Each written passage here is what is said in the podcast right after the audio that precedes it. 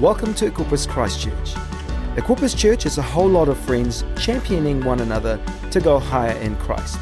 For more details, check out our website at equipperschurch.com forward slash Christchurch. Good being in Christchurch, seeing what God's doing here in Equippers, and uh, my heart is going, going home full, which is always good. I love what um, how God's used uh, Pastor Tico and Shelley just uh, in the an amazing transition period and what God's doing in the church. I think we should give them a big clap. That's good. Uh, and just every, everyone in the church, just uh, thank you for just your, your energy, your support, your faithfulness, just your willingness, and just how God has, um, in a way, preserved the unity of the Spirit. And that's always important because the enemy wants to do anything, he'll destroy unity. And uh, once he destroys unity, then there's no blessing. But when there's unity, there's always blessing. That's where God commands his blessing. And, but the enemy is always wanting to break us apart. And we say, no, you're out of it. Amen. We're going to push through in Jesus' name. Amen. So God is good. And today, what I'm doing is just really building on a series of healing. Uh, I believe this year is a year where God wants to not only uh, release the power of God in a greater way to see healing. In my life, I've seen many significant healings, and uh, I'd like to see more. How many want to see more? Uh, I've often thought if I pray for 100 people and two people get healed, that's a win. Doesn't stop me praying because of the 98 that didn't, but I want to increase my percentage rating, amen, which I believe God wants to do this year. So we actually start to see a whole lot more people healed through the ministry of the church. And some of these stubborn, stubborn, I call them stubborn spirits like cancer and that. Come on, we want to see shift this year. Uh, I was in, in Slovakia and this uh, kid had a tumor and uh, had been diagnosed, they were going to have to operate. And by the time he went to have his operation, the tumor was completely take, taken away just through prayer. And we want more testimonies like that, uh, just seeing people completely set free by the power of God. Amen. We're thank, thankful for doctors, we're thankful for medicine. Uh, we don't uh, say that that's not needed, but we do want to see the power of God intervene. And that's what this church is about, is seeing the power of God intervene. My theme for the year is bold in the gospel, and the gospel of Jesus Christ is about God bringing wholeness. It's about God bringing healing, and we need to see that. This morning I talked about, and I'm not going to go over it because I don't have time, but just talking about the power of healing through overcoming. And uh, we need to see that many things in our life, God really wants to build into our heart the ability to overcome, to live in a place of victory. And so often we go through life thinking we've got to put up with something. You don't have to put up with it. Come on, let God intervene. If you weren't here this morning, uh, perhaps pick up uh, and listen to the message because I believe we need to, to live in a place of victory. And so many Christians are, are not living in wholeness simply because they're not overcoming in certain areas of their life. What I want to go on to tonight is just talk again about five different aspects where God heals. One is through faith. So uh, this morning I talked about through overcoming, uh, but through faith just the ability to persist. And there's many scriptures in the Bible, but I want to pick out one which I like. It's Quite a well known one, found in Matthew chapter 9, verse 21 to 22. And it just was this woman, if you know the story, she had a woman's problem that she had really struggled with for 12 years. In my translation, it calls it an issue. And so you mightn't have a woman's problem tonight, but you might have an issue. Amen. And it's the issue that God really wants you to break through in um, and uh, just see God's healing. And sometimes we just need to have that persistent faith that just simply says, No, God, I'm not putting up with this. I've got faith for a breakthrough. Amen. And that's really something where you've got to interact. Uh, it's about your faith, your persistence, and your ability. Perhaps just quick. Oh, here's a bottle of water, sorry your persistence to push through. And in the story, I just want to read it. For she said to herself, If only I may touch his garment, I shall be made well. But Jesus turned around, and when he saw her, he said, Be of good cheer, daughter, your faith has made you well. And the woman was made well that very hour. And really, if you understand the story, there were many people around Jesus, but Jesus knew the touch of faith. And he responded to the touch of faith. But the most powerful part of the story is actually in the first few words, and I, it's up there. And it's just that first line that I want you to take, take note of. It just says, She said to herself. She said to herself. And really, faith is an inner talk. It's an inner language. It's where you actually get a statement inside yourself which says, No, no, I'm not putting up with this any longer. And you have an inner, inner conversation. You say to yourself, No, no, there's an answer here. I'm going to push through. I'm going to break through. And uh, for her, if only I just touch his garment, I shall be made whole. And if you understand the context of the story, there were many people around. So she had to push through many people. And if you understand the Old Testament, uh, which I'm not going to go in fully, but she was unclean. And because she was unclean, she, people would have tried to push her away. So here was a woman who was, was marked out by society, and she was unclean. And here she was in the midst of a crowd, not listening to their voice pushing her away, but a, sister, a persistent inner voice that gave her the courage to push through. And the moment she touched the hem of his garment, Jesus knew that faith had touched him and he, she was completely made whole. And I believe in life, we've got to actually get that persistent faith. Amen? I'm not going to build on this one too long. I believe faith is the key. Sometimes you've just really got to get that inner voice in your heart and say, No, no, I'm not putting up with this. I've got an issue. I'm breaking through, and I'm going to declare the power of God to heal. Many of the breakthroughs Helen and I've seen in our life has simply been by having that inner voice. No, no, we say to ourselves, Jesus is my answer. I'm breaking through. The second part, uh, or the third part, is through breaking oppression. Oppression is something that is crippling our society in 2019. And I believe oppression is allowed to exist in the church. And it's time we said no longer. And I want to talk to it tonight uh, because uh, Jesus, if you go back to the scripture we read this morning uh, in Luke chapter eight, uh, 4, verse 18, it says, Jesus came to set the oppressed free.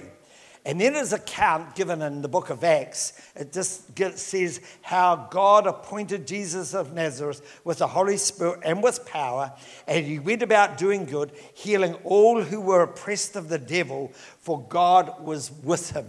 Now, today we don't like to talk about the devil.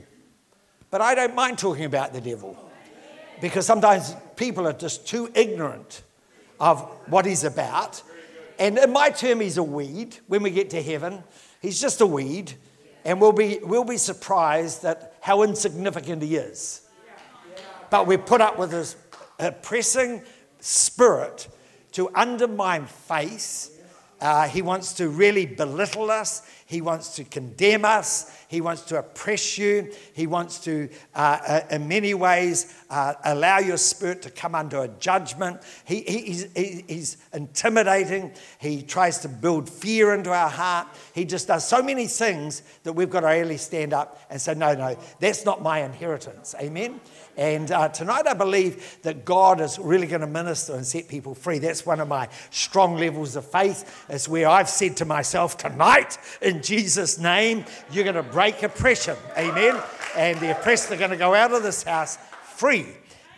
Um, I, I, first church Helen and I planted was in Wanganui, and uh, um, I, I was really blessed towards the end of last year.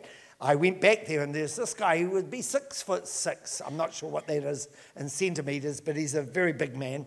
And I remember him ringing me. It was 9:30 at night, and he said, "Pastor, uh, this is many years ago. You've got to come round to my house. He said, I cannot go in it anymore. He said, There's something inside that's not right, it's evil.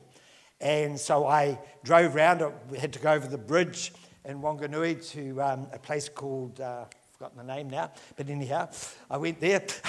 um, and, and here was this guy, he was standing out on the side of the road, this six foot six guy, big, tall, and he, he just looked white as a ghost. You know, he was scared stiff. He was standing there. He said, I, I, can't go back in that house. I can't. There's something in there that's oppressing, and I don't know what it is. And so I said, okay, I'll go in and I'll have a little, little, walk around. And he sort of sheepishly, I'm not too tall, he sheepishly followed me. And uh, I go into the house, and the first place I go into was the lounge. And in those days, so it was a long time ago, they had the old vinyl records. How many remember the vinyl records? In fact, they're coming into vogue again. but anyhow, they had it was, was even before cassettes. You know, so it was way back then. So it was ancient, the ancient of days. You should sing a song about it. No, but but I walked in, and, and, and here was all his vinyl records, and it was easy for me to see because the first one was called Black Sabbath. And then I just sort of looked and behind it, and I just started to see record after record, and I said, "Oh man, this is not really uh, going to bring too much freedom into your house, is it?" And then I looked on the bookshelf, and he had all these books that you know you would never, as a Christian, want to read. Um, and I just said, you know, he, he is probably a big part of your problem.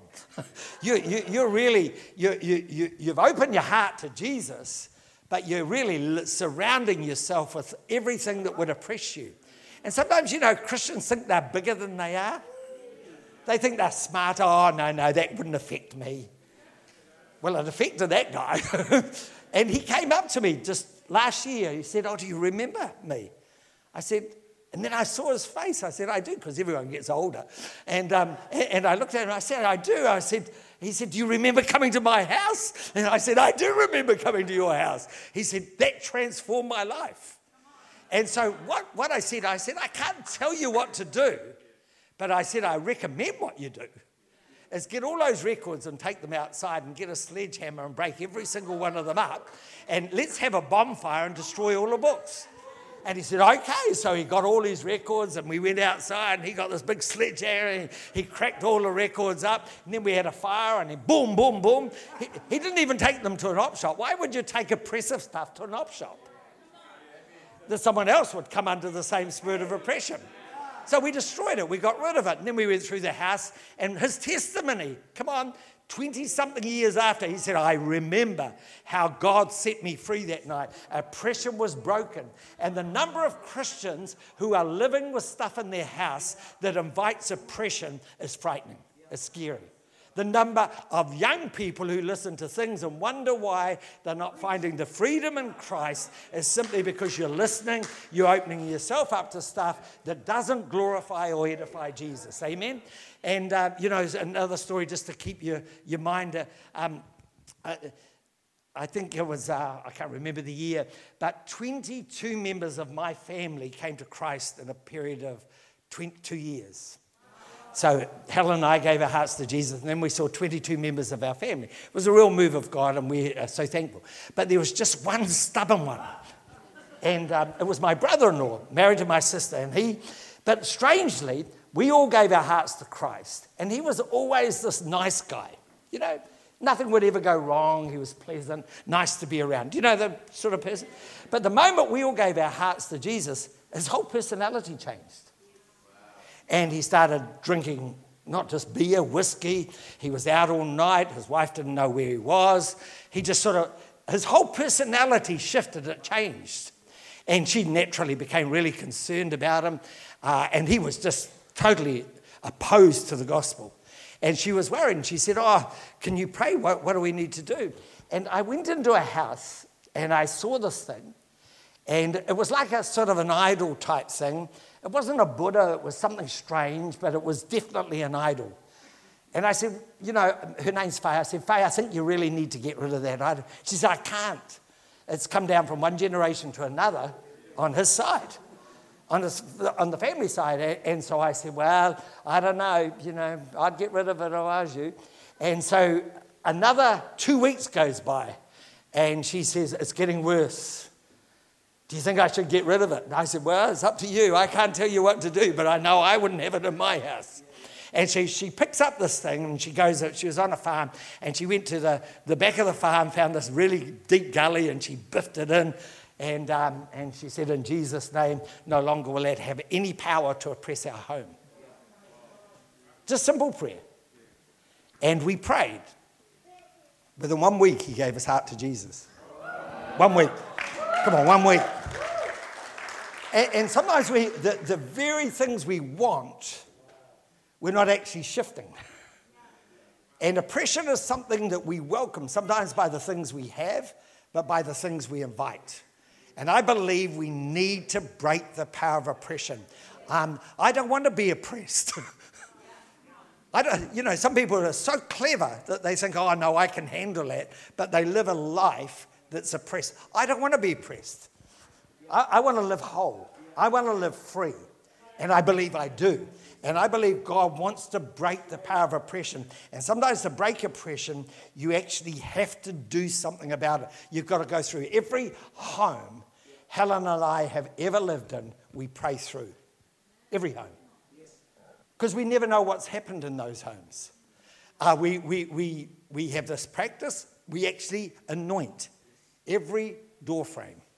Just simply saying, no, no, the, the, the oil has got no power to deal with it, but it's our faith saying, this house is sanctified for Jesus. We're now going to live. You know, I travel. I walked into the hotel that um, I've been uh, given to stay in here. The moment I walk through the door and go in, I just say, This room is now sanctified for me. I'm going to have a good sleep in here. I don't know what's happened in this room before, but no oppressive power has the right to stay. I, am not, I, we're, we're greater than the enemy. Come on, we live above the enemy. So I'm not scared of the oppressions, but sometimes you need to say, come on, let's do something about it. Let's sanctify. Let's sanctify your home. Wherever you go, sanctify it. Set it apart for Jesus to rest there and so it can minister into your home. I love it when people come into our home and they say, wow, this home's peaceful. It's peaceful. I love it when people say that because it is. Amen. It's free from oppression, it's free from tension. And I believe we need to speak that so that the atmosphere, this church is going to be free from oppression. Amen. We're not going to let oppression. Doesn't mean that people oppressed won't come in here, but they're going to find liberty because God is one who sets us free. The third area, uh, third, fourth, keep me right, is, is really the laying on of hands. And this is where I want to equip people tonight as well as pray for people. Um, part of the commission that Jesus gave to the church, and it wasn't just to the pastors, it was to the whole body. Amen. He just said, he said to them, Go into all the world, preach the gospel to every creature. This is Mark's account. He who believes and is baptized will be saved, but he who does not believe will be condemned. And really, pretty clear, pretty clear language. And these signs will follow those who believe. In my name, they will cast out demons. You know, when was the last time you cast out a demon? Can I ask you? You know, my, my wife, you know, I know in inches, she's five, five foot and a half inch. I don't know what that is in centimeters, I don't know. But she's five foot. You know what I call her? She's my Ghostbuster. I reckon she's cast out more demons than anyone I know. You think, my wife? Yeah. She just, she gets into it, and man, she's casting, she's breaking forces off. She gets into a prayer mode, and she sets people free. The number of people who would come up to my wife and say, When you prayed for me, something broke off my life, I set free. Why? Because she believes in the laying on of hands and the casting out of demons. We don't like to think there's demons in New Zealand. But they just go around saying, I don't exist, I don't exist. but they're everywhere. And we need to begin to confront forces of evil that are oppressing. Then it goes on and it says, um, they will follow him. In my name they'll cast demons, they will speak with new tongues, they will take up serpents, and they will drink. Uh, and if they drink anything deadly, it will by no means hurt them. Don't try it out. and they will lay hands on the sick and they will recover. What will they do? Recover. Come on, they will lay hands on the sick and they will recover. I want to mobilize the body of Christ to start laying hands on the sick. It's not just for the pastors, it's for the body of Christ. And sometimes, you know, when you lay hands on people, it doesn't mean that you feel super spiritual. Wow, I'm anointed. Give me someone to lay hands on. No, it doesn't mean that at all. It's, it's an act of obedience. I take Nick, and so Nick, come up and just whip your hat off. Put Dr. Hugo for a minute. And, and you know, so, so just say, Nick, uh, I come across him and, uh, and, and, he's got an area, and I just say, oh, do you mind if I lay hands on you? And so Nick just closes his eyes and I just lay hands on him. Now, the moment, the wonderful thing about Nick is I know who he is, and the moment I lay my hands on, I can actually sense that he's open in his heart.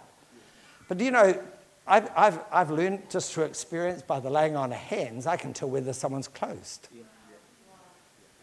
It's almost like sometimes you lay hands on a person and it's like you're laying hands on concrete because their spirit, it's literally their spirit's closed. You feel it. The moment you lay hands on, you can feel whether they're open in the spirit or they're closed. That's why we need to lay hands on people because, in a way, it gives us a sensitivity to what God's doing. Many times you lay hands on people and you'll see the Spirit of God literally come on them. Literally. And, and you don't look for that, but I've seen the Spirit of God come on people.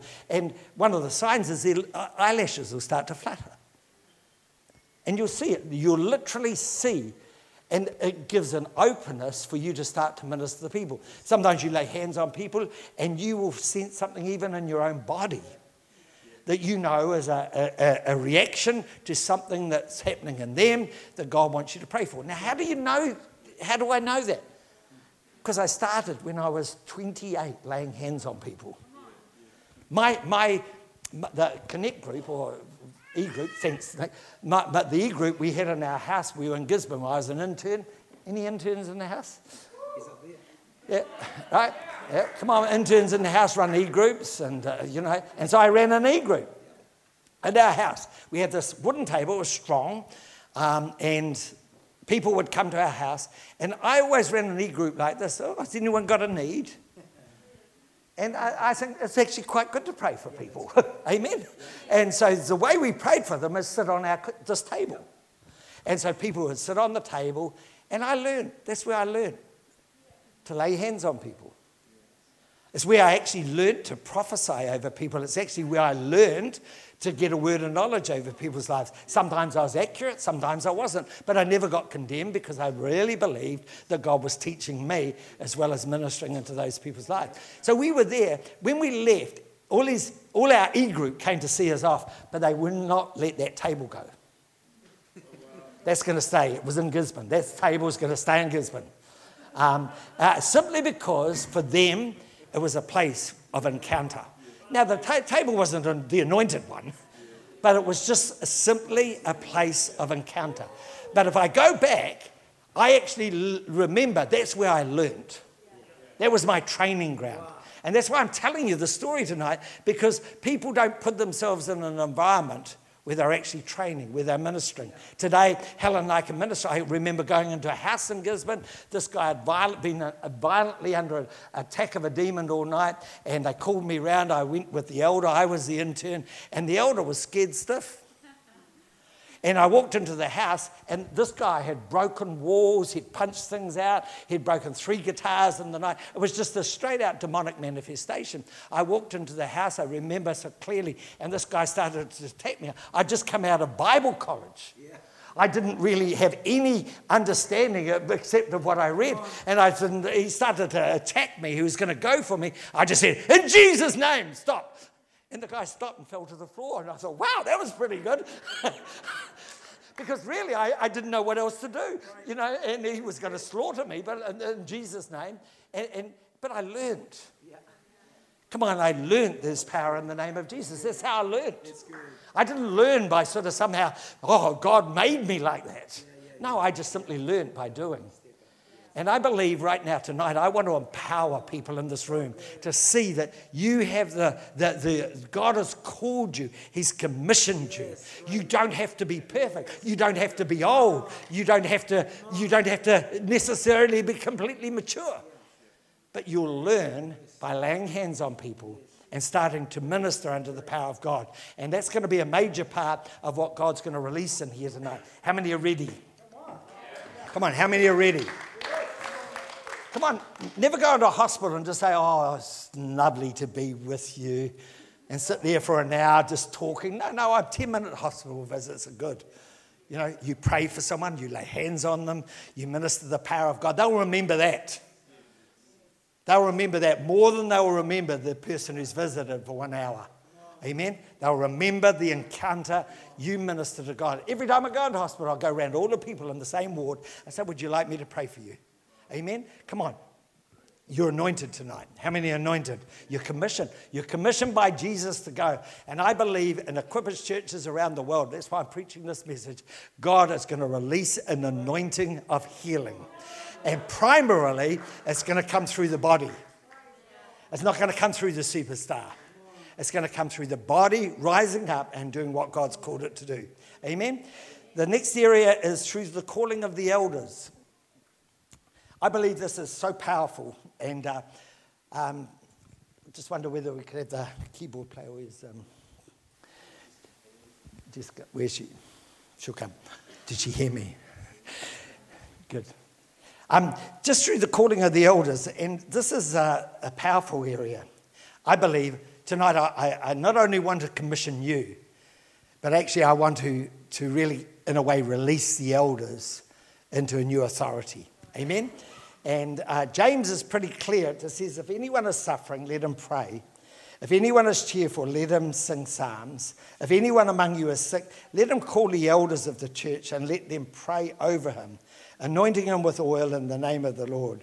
And the prayer of faith will save the sick, and the Lord will raise him up. And if anyone has committed sin, he shall be forgiven. Confess your trespasses to one another and pray for one another. This is this one another series, that you may be healed. The effective, fervent prayer of a righteous man availeth much. Amen? The effective, fervent prayer of a righteous man availeth much. Now, you don't call the elders. Just listen. You don't call the elders if you've got a cold. Amen? Or you just got the, you know, the man flu. You don't need the elders. But sometimes there are persistent things that happen in your life. And sometimes we just need godly authority to come into our room, to anoint us with oil, and to pray for us. And that prayer shouldn't be a light prayer. Um, you know, any anybody do ironing in this room? Ironing, you know, iron clothes. Put your hand up if you iron. Put your hand up if you don't. but ironing, you, you, you know, I, I, I do do a little. Helen's a better ironer than me. But now and again, I get a shirt and I think, man, I need that, and she's not there, right? I shouldn't say it like this, but anyhow, this. but then so I've got to iron, and I say, you know. But one thing I've learned is you can never iron a shirt when it's cold. You've actually got to put heat into the iron. Amen? And really, when it says the effective, fervent prayer is putting heat into your prayer. A cold prayer doesn't move anything. Amen. Doesn't, doesn't remove anything.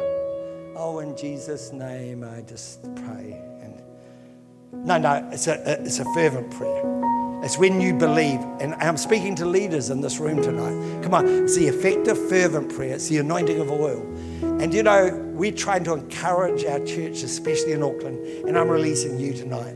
Come on, where there are persistent forces at work.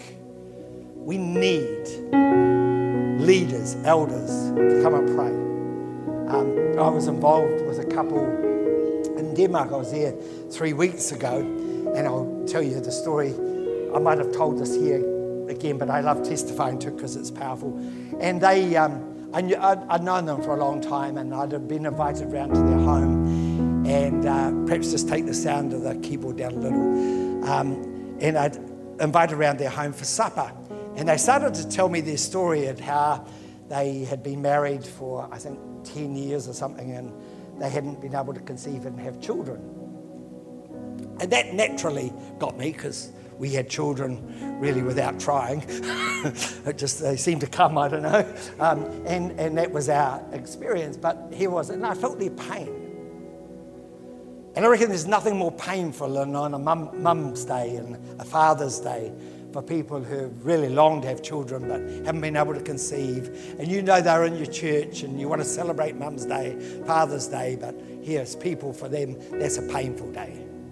And I felt those pain, the pain of people.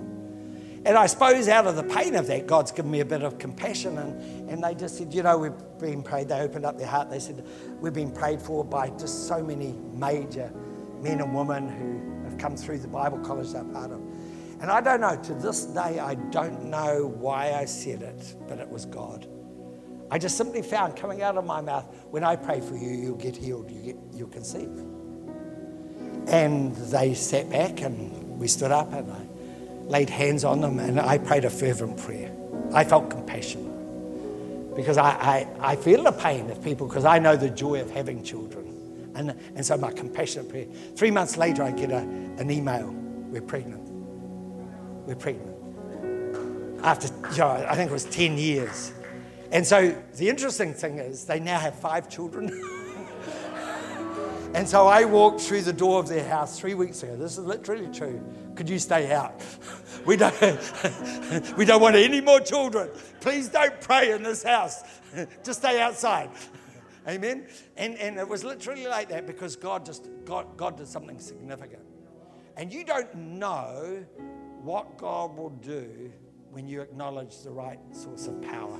Amen. And I believe that, you know, sometimes I, I, I remember in my early days, and it was an early experience again, this guy came up and he said, Can I, the, the elders anoint me? And, and, uh, and I, I just, he had back pains, which is quite common. And I just laid hands on his back. And I said, In Jesus' name, heal this man's back. And I literally felt right down, all, his, all the discs of his spine just went, brrr, and he was immediately healed, just like that. I wish I had more stories, you know. Another story, but I'll just tell you, was a lady, and you don't often see this, she's schizophrenic. Bipolar would be a modern term today. And uh, she'd been in our church, and, and, and now I'm going to be completely honest, and please don't think I'm being rude, but boy, she just irritated me. Because she would disturb every service. Disturb every service. She'd fall on the floor in the middle of something, and after a while, I just thought it's almost like the enemy had come in to distract the service. And so she was sitting virtually in the middle by the aisle, and she was obviously, I don't know how it happened, but she just said, she felt this impression if you ask the elders for you to pray for you tonight, you're going to get healed. And she comes up, and I said, Oh, well, I'll get the elders because I wasn't going to be involved. True. Because I, in a way, she irritated me. It was just, she, she'd done enough damage for me. And so it wasn't on my face. So the elders got round her, simply laid hands on, anointed her with oil, Nothing really dramatic happened. But she rang Helen, my wife, the next morning. She said, You know, she said, This morning I woke up, and for the first time since I was a girl of nine, I heard the birds singing. She said, As a girl of nine, I had invited voices into my life. She said, But today is the first time. And we were so, I was overwhelmed because, you know, I was the doubter.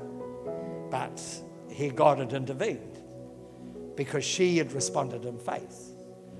And so we were in that excited mode as a preacher. You always thought, oh, you must share this. And she said, no, no. She said, I'll share it in one year. I want to live for one year. One year later, she said, I'm ready. I want to stand on the stage. And I remember, you know, she was, she still had her, her traits, which were, you know, not what you say completely normal.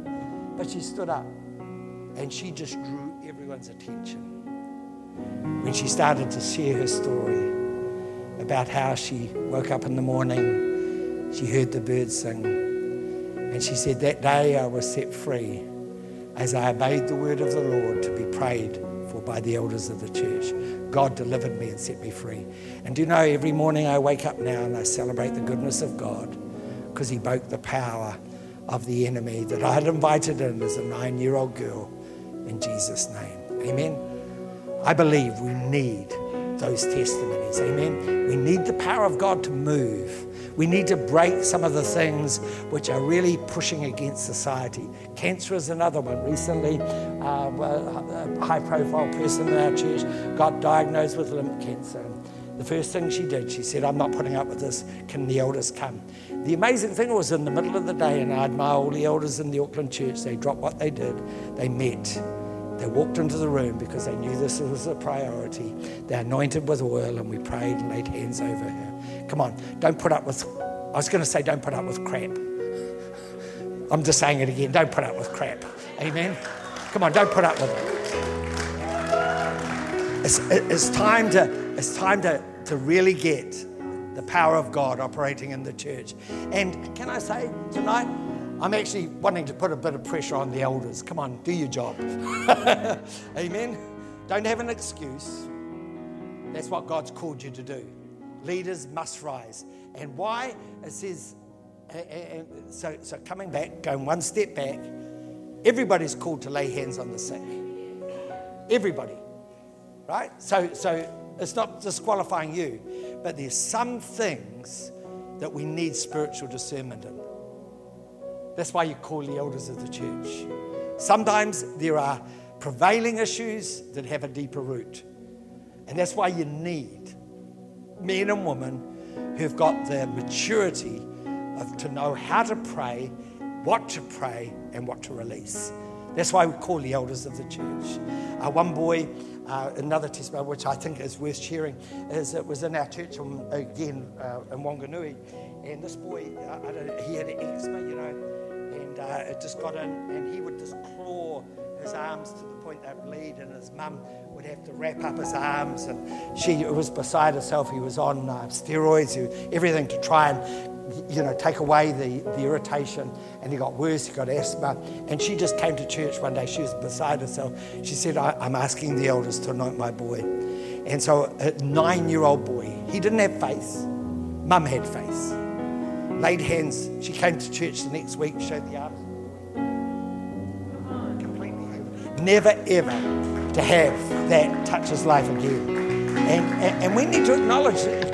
Come on, the power of God. God wants to release. This church is not here just to create an environment of great preaching. This here, church is here to mobilize, it's here to equip, it's here to get people functioning, it's here to let the power of God heal, it's actually to break the powers of oppression, let God set people free in Jesus' name. Amen. So sometimes we just have to confess. The last one is through communion. We're going to finish with communion. This is the one I like. Amen? It's the one I like. It's probably where I receive, are you ready? My greatest healings. Because really, communion is about remembering for a Christian. It's about remembering. You remember. You remember that by his stripes, Jesus, we receive Christ's healing. You remember that through his bruising, your iniquities are taken from you. I want to talk about it. If we could just not bring them out too quickly, okay? Just hold them because I want to preach into it first. Amen. This is an area I believe most Christians should learn to appropriate the power of God's healing grace in their life. And I want to read it because I think it should put a little fear into Christians' hearts a little wee bit of the fear of God. Um, and, and, and I do believe that we, we sometimes need to come back to the Word of God. I actually believe what it says because I've probably seen it. It just says, Therefore, whoever eats this bread or drinks this cup of the Lord in an unworthy manner will be guilty of the body and the blood of the Lord. Pretty powerful words. But let a man or a woman examine himself. So let him eat of the bread and drink of the cup. So if he who eats and drinks in an unworthy manner eats and drinks judgment to himself, pretty powerful words, not discerning the Lord's body. For this reason, many are weak, sick, and many sleep. The word sleep really means you're dead. Do I believe Christians can die prematurely? I do on the basis of the scripture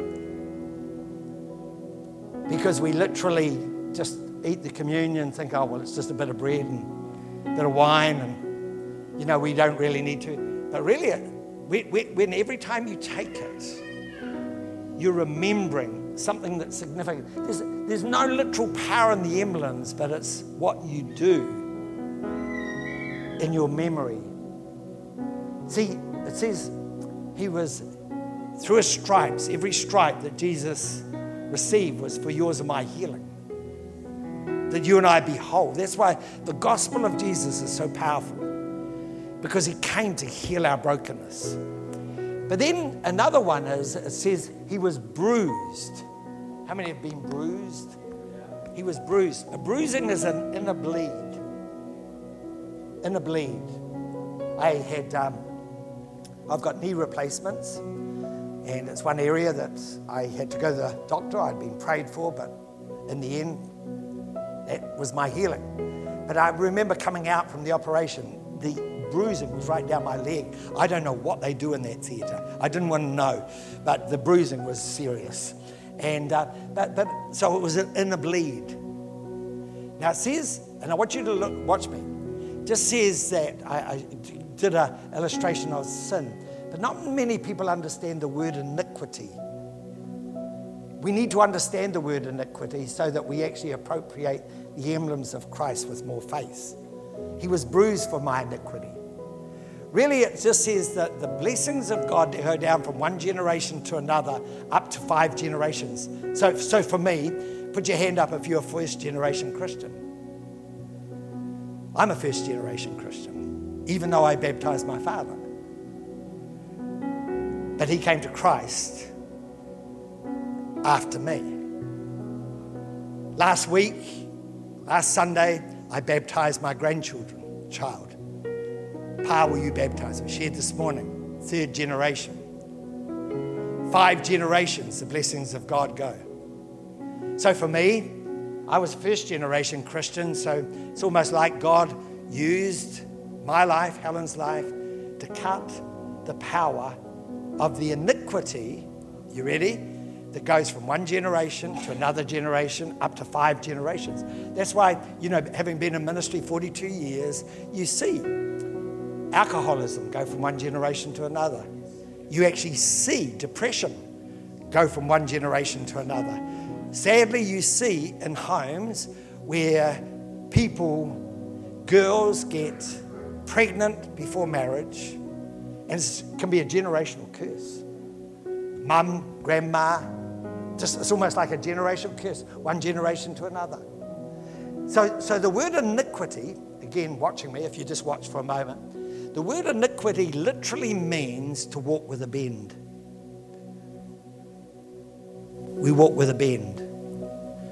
And you hear people say, I'll never be like my mother, but the older you get, the more like your mother you become. Father, oh no, no, I'll never be like, but the older you get, the more like your father you become. And sometimes that is good, but sometimes that's a curse. And every time you take communion, you're breaking the power of that iniquity. You're breaking the power of it. You're saying that iniquity, that curse is broken. That curse can no longer have control over my life. I break the power of it. I am a child of God, and through the blood of Jesus, God has intervened in my life. Amen? That's, that's why it's powerful. Every time you pick up the emblem. So, so what, what I'm really trying to do is it's not to make it super reverent you know, where everyone, no, no, no, no, just simply tonight examine yourself and say, wow, I'm not going to take this for granted. This is not just a religious act. This is about my healing. It's about my salvation. It's about my life. It's about who I am as a person. It's about my wholeness. It's about my health. It's about every part of me bringing integrity into my humanity. It's about the delivering of my mind. It's about God ministering into my life. That's why communion is powerful. I don't think we need to have it every week. But whenever we do have it, we're remembering. We're remembering the power of the body of Jesus Christ, who was not only through his stripes, but through the power of his bruising. Every part of what Jesus went through is for yours and my healing, yours and my whole health. And then, you know, when I pick up the cup, this is the way I, I, I take it. I, I take it and I just close my eyes and I say to myself, Jesus, I thank you. And in my heart, I say, Father in heaven, you no longer see me the way I used to be. but you now see me through the blood of Jesus. All my shame, all my fears, all my doubts have now been washed through the blood of Jesus. I'm not sure whether I shared this here, but just uh, before we do come around and share it again. But Christmas time, I, I love, love it because uh, Christmas Day, everyone has different traditions, but we go to church, 11 o'clock, we normally sit round. I think there's normally 25 of us sit round, all our family, and all, of, all, all the prezzies, all the good things are under the tree. And, uh, but the first thing we do is I will get some wine and I get some biscuit, and we have communion together as a family. And I just say to all the kids, parents, we're going to remember why we're here today. I love all those gifts under the tree, and I'm sure you want to see in them because they're an expression of the love of the people in our family to you. And we'll get excited in a moment. But really, the greatest gift that we have as a family is Jesus. Thanks for listening to this podcast. Check out our website at equipperschurch.com forward slash Christchurch.